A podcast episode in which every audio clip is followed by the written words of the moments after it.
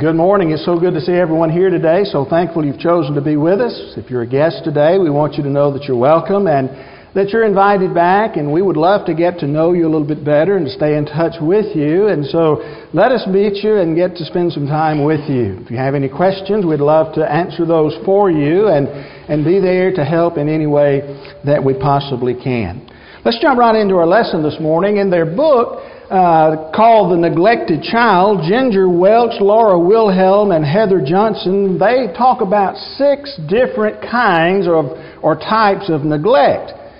Uh, they talk about the physical or deprivation neglect that children sometimes have. They don't have food, they don't have clothing, they don't have shelter and things of that nature. They talk about medical neglect. Sometimes parents won't take them to the doctor or do the things that they need.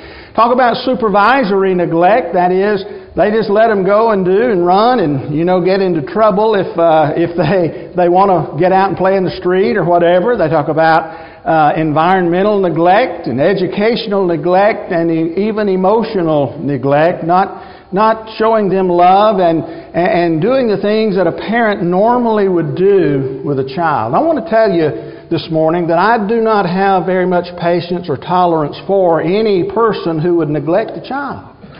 Now, you know, when you think about that, that's, that's one of the most despicable things that we could think about anybody doing here on this earth. But I also want to say to you this morning that there is probably a type of neglect that is even worse and more dangerous than that. And the Bible talks about that neglect Matter of fact, in the book of Hebrews, chapter 2, especially at verse number 3, the writer of the book of Hebrews asked and said, How shall we escape if we neglect such great salvation? It was declared at first by the Lord, and it was attested to us by those who heard. You see, the Bible says that it is possible for us to neglect our salvation. As we think about this morning, we're not talking about rejecting salvation in a defiant or denouncing way, renouncing salvation. That's not what the Hebrew writer has in mind here. You see, the, the writer of Hebrews is writing to Christians. He's writing to those who had, uh, uh had become uh, followers of Christ. Uh, he even talks about earlier in the passage that uh, they had heard the word that's translated heard there in Hebrews chapter 2, verse number 1, means to hear, to heed, or to obey. And so the things that they had heard, the things that they had been taught, not only had they given mental assent to those things, not only had they, uh, you know, made some vibrations on the eardrum so that they would be able to hear, but these things they had listened to and they had given heed to, they had obeyed those things. And so those in danger of neglecting their salvation had heard. But they were also in danger, according to verse number 1 of Hebrews chapter 2, of simply drifting away. As a matter of fact, that's the way that it is put in the English Standard Version. The Bible says, Therefore we must pay much closer attention to what we have heard, lest we drift away from it. Now, if you're reading from the King James Version or the New King James Version, it says it just a little bit differently. Uh, it talks about letting those things slip. Uh, now, let me just say this morning, I am not much of a water person. I love to take a shower and I love to drink a lot of water but I'm not a swimmer. And one of these days, I'm going to let Hampton Hall make sure that he teaches me how to swim. He, I mentioned that one time a long time ago, and he came up to me after the service and said, "If you'll come to my house, I'll teach you how to swim." You know, and so one of these days, I'm going to take him up on that. I'm not much of a water person, but there are some people who are. A man by the name of, a young man by the name of Mikhailo Doroshenko, 19 year old lifeguard, over in uh, uh, Luzerne, uh, Ukraine, decided one night that he would spend the night, or actually go to sleep, on an inflatable trampoline that was tied to one of the piers there where he was working out out in the in the sea. And he went to sleep and he woke up the next morning and he looked around and there was no pier, there was no beach, there was nothing but water around him. Somehow during the night, the inflatable device had broken away from the pier and he had floated away. And Mr. Doroshenko was found three days later, some 30 miles away in a different country from the one where he left. He was hungry. He was burned beyond almost imagination, having been out in the sun, dehydrated. He said at first when he was interviewed, You know, I thought when I woke up, well, this may be fun. But then he changed his mind after about the second day. But you know what? He simply drifted away. He didn't intend to be out in the middle of the sea. He didn't intend to not be able to have food or water. He didn't intend to be burned so badly by the sun that, that he would have to have medical attention. He didn't intend any of those things. He just drifted away. And that's what the Bible says here. We as Christians can drift away. You see, the Christian is at, at uh, uh, the mercy of the trade winds, the prevailing winds of opinion in our world. We have friends and we have coworkers and we have people around us, and, and they will tell you just what they think. And, and when we listen to them, you know, sometimes they may intimidate or persuade or whatever it may be us to, uh, to listen and even to, to listen to things that would not be in harmony with the Word of God. Christians today are afloat on the currents of passion. There's a lot of passion in our world, passion for things that some people shouldn't have passion for indeed, but, but there are a lot of things that people, they want to stand up and they want to be heard and they want to have their rights and they want to do all of those kinds of things. And so that has an effect on Christians because we have people that we know that maybe have those same opinions and, and, and they will sway us and we'll allow those things to drift, cause us to drift slowly away. Christians today are driven by the high seas of stormy circumstances, if you will. Things don't always go good for us. Jesus didn't promise that we'd live in a place and in a way that, that, that we would have a bed of roses and everything would be good every day. We face sicknesses, we face, you know, disasters just like everybody else. But sometimes people will allow those things to cause their mind to not think in the right way and they will find themselves drifting away. They'll find themselves drifting into a distant harbor far from the Lord and the things that please Him. And it's not hard for us to do that. The Bible says, again, let me call your attention back to where we began our study this morning. In the book of Hebrews, the Bible talks about how Christians drift away because they neglect their salvation. If I were to ask you this morning to define neglect, how would you do it? What, what would you say about neglect? What is, what is neglect and what does that mean? Well, one writer said and described neglect as the difference between weeds and plants. If you neglect your garden, you're going to grow a crop of weeds. If you tend the garden, you're going to have plants, peas and corn and things of that nature. That's the difference between, uh, uh, that's, uh, you know, the, describe, uh, that's how he described neglect. According to Merriam-Webster Dictionary and uh, uh, Merriam-Webster.com, he defines neglect as to give little attention or respect to, to leave undone or unattended to, especially through carelessness. Carelessness. We just don't really pay attention. You know, sometimes people find it hard to understand that simply doing nothing is so dangerous. Just, just not doing anything, just neglecting, if you will, not paying attention to. They find it hard to believe that it's really dangerous for folks to do that. If you don't believe that it's dangerous, if you're a business owner, then just you don't have to shoot your customers, you know, to kill to, to kill your business. All you need to do is just neglect customer service and things of that nature, and one of these days your business will die. If you are one who is uh, critically ill, you don't need to drink poison in order to end your life. You just ignore the symptoms and don't take the medications, and things will not work out too good for you. You, you know, you don't have to commit adultery to destroy a marriage. You just neglect your spouse, and you can do that. If you want to neglect, if you want to destroy your finances, just neglect to pay your bills. You know, we could go on and on and on. But the fact is, You don't have to commit great sins, and you can put that in quotation marks if you want to. You don't have to commit great sins to destroy your soul.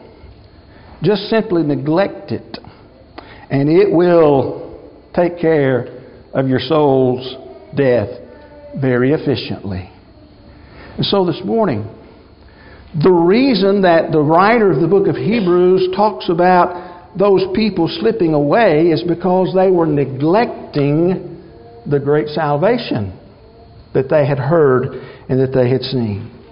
But I want you to note this morning as well that in this passage, especially in verse number 3, the question is raised how shall we escape?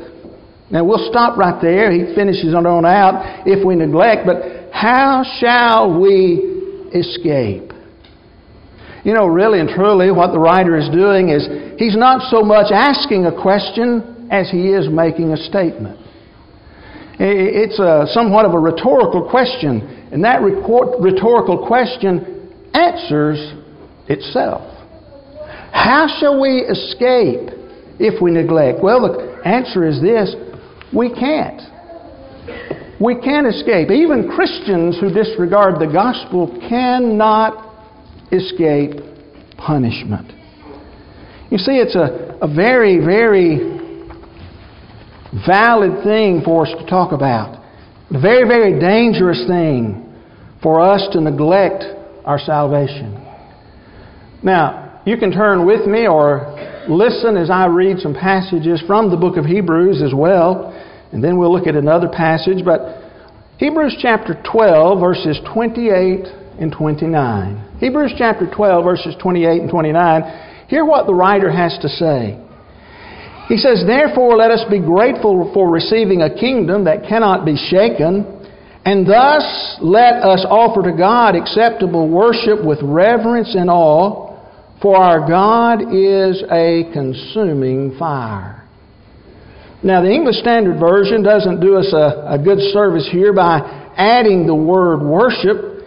Uh, more literally, what is said and is used in the King James and New King James and some of the other translations is that we, by which we may serve God acceptably. Let me just read it from the King James. Therefore, since we are receiving a kingdom which cannot be shaken, let us have grace by which we may serve God acceptably with reverence and godly fear.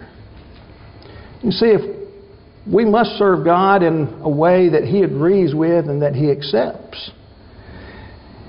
Uh, serve God acceptably with reverence and godly fear. But my question is why? You know, I don't neglect, I serve God, but if I don't serve God, why? Verse 29. For our God is a consuming fire. God is not just looking for people to, that He can send to hell. That, that's not God. That's not the thing that, that the writer here is talking about. Matter of fact, in the book of 2 Peter chapter 3, verse 9, God wants everybody to be saved, not willing that any should perish, he says. So our God sent His Son so that we wouldn't have to do that. But I want to tell you something. The writer of the book of Hebrews makes it really clear if we neglect our salvation, if we refuse to, accept, to, to serve God in reverence and godly fear in a way that He agrees with and accepts, we have a warning. Our God is a consuming fire. You see, the question, how shall we escape, is answered in this way. We can't. Even Christians who neglect their salvation will receive the just punishment of God. Look at 2 Thessalonians chapter 1 verses 7 and 8. There Paul writes and says, And to grant relief to you who are afflicted as well as to us when the Lord Jesus is revealed from heaven with his mighty angels, in flaming fire, taking vengeance on those who do not obey God or do not know God, and those who do not obey the gospel. Amen. If we neglect our salvation, we have a God who is a consuming fire, and we know that He'll exercise that right and that judgment when we stand before Him on the day of judgment. Look at Hebrews chapter 6, verses 4 through 6. Again, the writer of the book of Hebrews says, For it's impossible in the case of those who have once been enlightened, who have tasted the heavenly gift, who have shared in the Holy Spirit, have taste, tasted the goodness of the Word of God and the powers of the age to come, and then have fallen away to restore them again to repentance, since they are crucifying once again the Son of God to their own harm and holding Him up to contempt. Now, notice the writer of the book of Hebrews is talking to the same people in chapter 6 that he talks to in chapter 2. Those who had heard, heeded, obeyed the word, what he said we need to, uh, to pay more close attention to, he said they'd done that, but if we leave that, there, there, there's really nothing else left for us. There's no other preacher that's going to come along with some different message that will save us. There's nothing else that is there. But when we do it, I want you to notice what he says at the end. When we neglect our salvation, when we drift away from it, and, and, and, and we're turning away, we're holding Christ and the cross up again.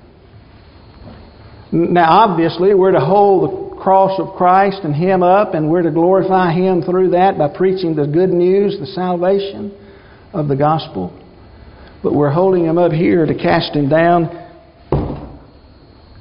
and step on Him and walk on Him.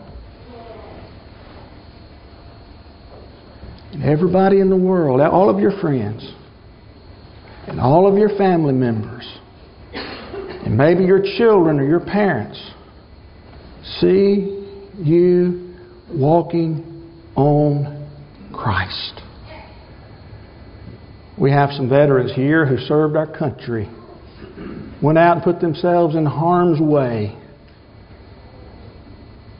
And I don't know if I appreciate it as much as they do, but I've heard many along the way hold in contempt those who would throw the American flag on the ground and walk on it. It bothers me. I never served in the military, but it bothers me. I'm going to tell you something that bothers me more. And that's to see brothers and sisters in Christ walking on their Lord again. How do you think we'll escape if that's what we do? All that Jesus did for us. Hebrews chapter 10, verses 26 through 31.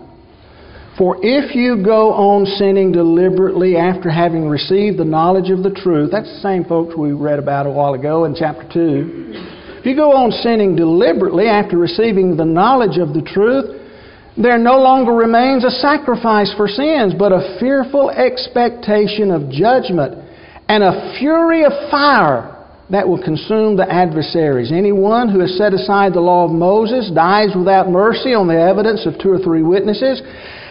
How much worse punishment do you think will be deserved by the one who has trampled underfoot the Son of God? And has profaned the blood of the covenant by which he was sanctified and has outraged the Spirit of grace. For we know him who said, Vengeance is mine. I will repay, says the Lord. It's a fearful thing, verse 31, to fall into the hands of the living God. I want to remind you the writer of the book of Hebrews is not talking about those who are out in the world who are rejecting salvation in this book. He's talking to people who would sit in the pews. He's talking to Christians. He's talking to you. He's talking to me. How shall we escape if we neglect such great salvation? The answer is we can't. But then, secondly, and very quickly this morning, if we neglect such great salvation, I want you to understand this morning that our salvation is great for many, many reasons. You know, one of the things that we could point out from the book of Hebrews, chapter 2, verses uh, 1 through 3, is that that salvation that we have came from and through Jesus Christ. That's what he says in verse number 3. And, so it's great because of its source. It came through and from Jesus Christ. Here's what I want you to understand. In verses 2 and 3 of, uh, of Hebrews chapter uh, 2, in verses 2 and 3, what uh, the writer is doing is that he is doing some contrasting. He, he contrasts the Old and the New Testaments. If you notice in verse number 2, he talks about uh, the, the, the thing that was the law that was delivered, the law of Moses that was delivered. And then he contrasts that with, uh, with the one that was delivered by Christ. If you go back to chapter number 1, you'll understand that he, uh, God speaks to us today, verse, uh, actually in chapter 1, verse 1, long ago, at many times and in many ways. God spoke to our fathers by the prophets, but in these last days has spoken to us through His Son. And, and then if you look at chapter 2, verses 2 and 3, the message that was declared by angels, what message was that? It was the same one that Moses was given. If you don't believe it, you say, I thought it was Moses who gave it. Well, indeed he was, but according to the book of Acts, chapter 7, verses 51 and, uh, through 53, uh, he talks about how that that particular law was given as delivered by angels. And then all the way back in Galatians chapter 3 verse 19, why then the law? And he's talking about the law of Moses there. It was added because of transgression, transgressions until the offspring should come to whom the promise has been made, and it was put in place through angels by an intermediary, by Moses himself. And so, as we look at it, that Old Testament law that is mentioned there in, uh, chapter 2, and contrasted with the one that was brought by Christ in chapter 3 has some things about it. Now look again and, and understand what he says. For since the message declared by angels proved reliable, and every transgression or disobedience received a just retribution. In other words, those who disobeyed God under the Old Testament law they were punished. And, the writer of the book of Hebrews says, if that is the case under the Old Testament law, given by angels through Moses, if that was the case with that law, what about when God Himself in the form of the Son came down and told you what he wanted. I want you to notice a couple of things here. Back in verse number 2, he talks about how that, that law, that law that, that was given there, how, how it was reliable, steadfast, unalterable. And he talks about every transgression, a break, or a commission of a sin against a law. But he also talks about every disobedience and how it received a just punishment. That word translated disobedience there is part of our topic. Means inattention. Inattention. We may even talk about how this word disobedience refers to the sins of omission. What do you mean? we leave things off. We neglect our salvation. As opposed to going out and just being an outright murderer or robber or thief.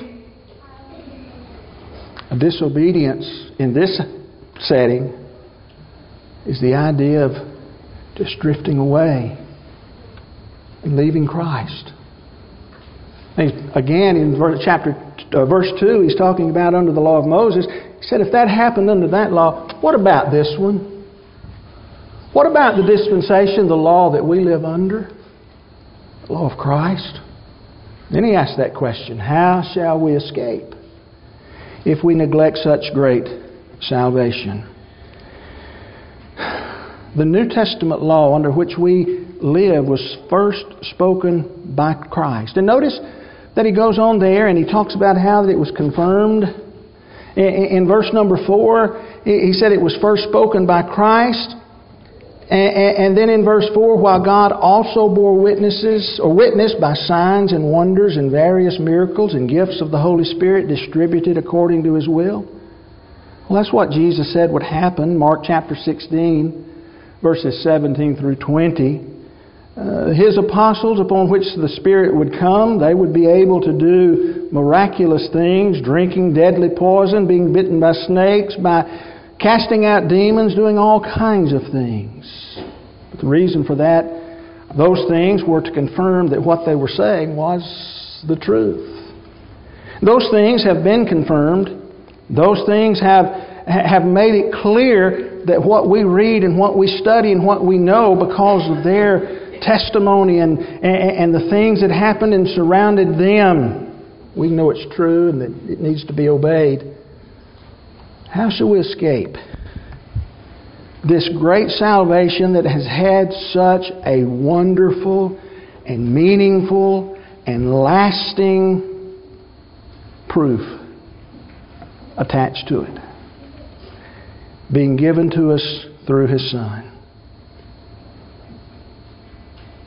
You see, because our law that we live under today was given to us by Christ, who is much greater than any angel ever could be, and again, read the context there where he discusses the angels.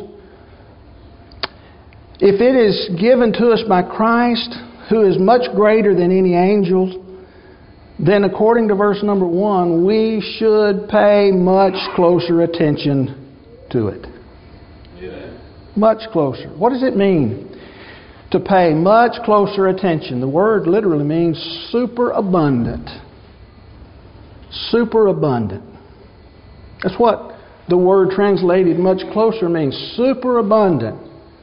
Now, if you have an abundance of something, you know, either tomatoes or okra or something in the in the summertime when you're growing your garden, if you have an abundance of something, you mean I mean you can put it up, you can freeze, you can uh, can, you can do whatever with it.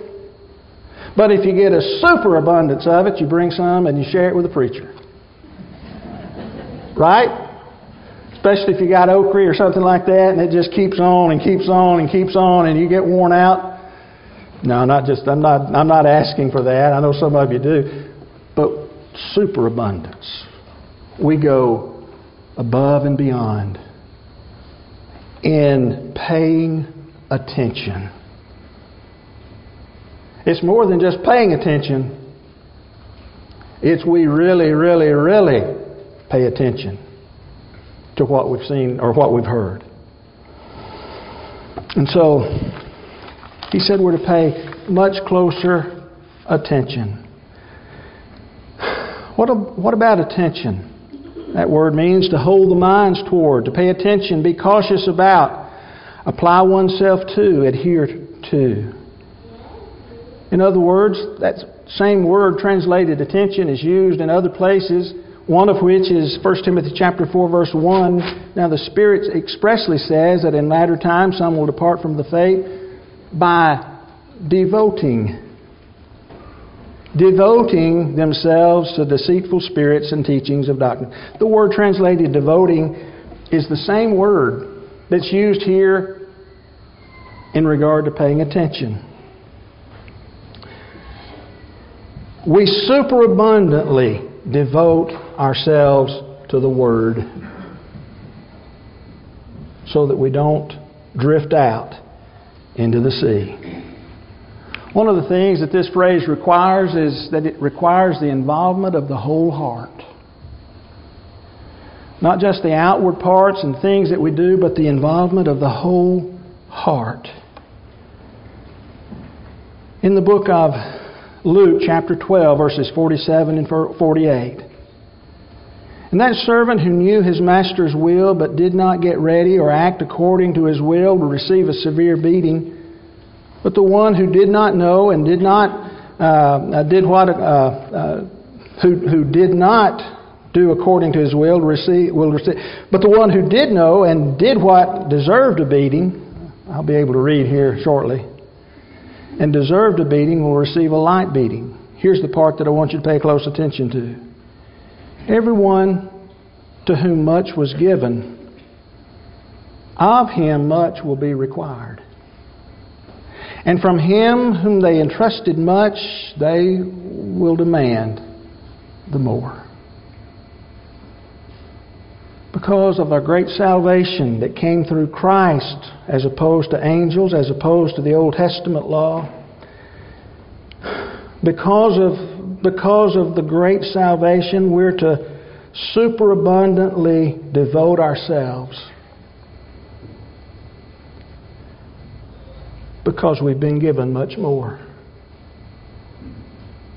Much more than anyone else in the world in history has ever been given. As we close this morning, what's going to stop us from drifting? What would stop a ship from drifting in the ocean? Well, we know the answer to that, right? You probably had that one already filled out on your, on your page. An anchor is what keeps a ship from drifting. But do you realize that Hebrews chapter 6, verse 19 tells us we've got one? According to that passage, again, the writer of the book of Hebrews says, We have this as a sure and steadfast anchor of the soul a hope that enters into the heaven or the inner place behind the curtain. If we take the entire context of Hebrews chapter 6, verse 19, what we'll find is that he's discussing the death of Jesus, him becoming our high priest, and him entering into heaven for us. And we have that hope that's in him that anchors our soul. And so, what do we do? Well, we fix our eyes on Jesus. And we continue to look toward Him. Hebrews chapter 12, and you'll notice a lot of the passages that I've quoted uh, or read today have been from Hebrews. Therefore, since we're surrounded by so great a cloud of witnesses, let us lay aside every weight and sin which clings so closely. Let us run with endurance the race that is set before us, looking to Jesus, the founder and perfecter of our faith who for the joy that was set before him endured the cross, despising the shame, and is seated at the right hand of the throne of God. What stops us from drifting? Our anchor. When we fix our eyes on Jesus, not in a neglectful way, because we're superabundantly devoting ourselves more to the Word, His Word, that will keep us from drifting need to ask you a question this morning, and each one will have to answer it yourself. Have you been neglecting the great salvation found only in Jesus? And maybe this morning, like Mr. Doroshenko that we mentioned earlier, found yourself adrift, far from our Lord. You know, we drift bit by bit. Drifting rarely help uh, or happens suddenly. That's just not the way that it works. Maybe it's we just don't study our Bible like we should.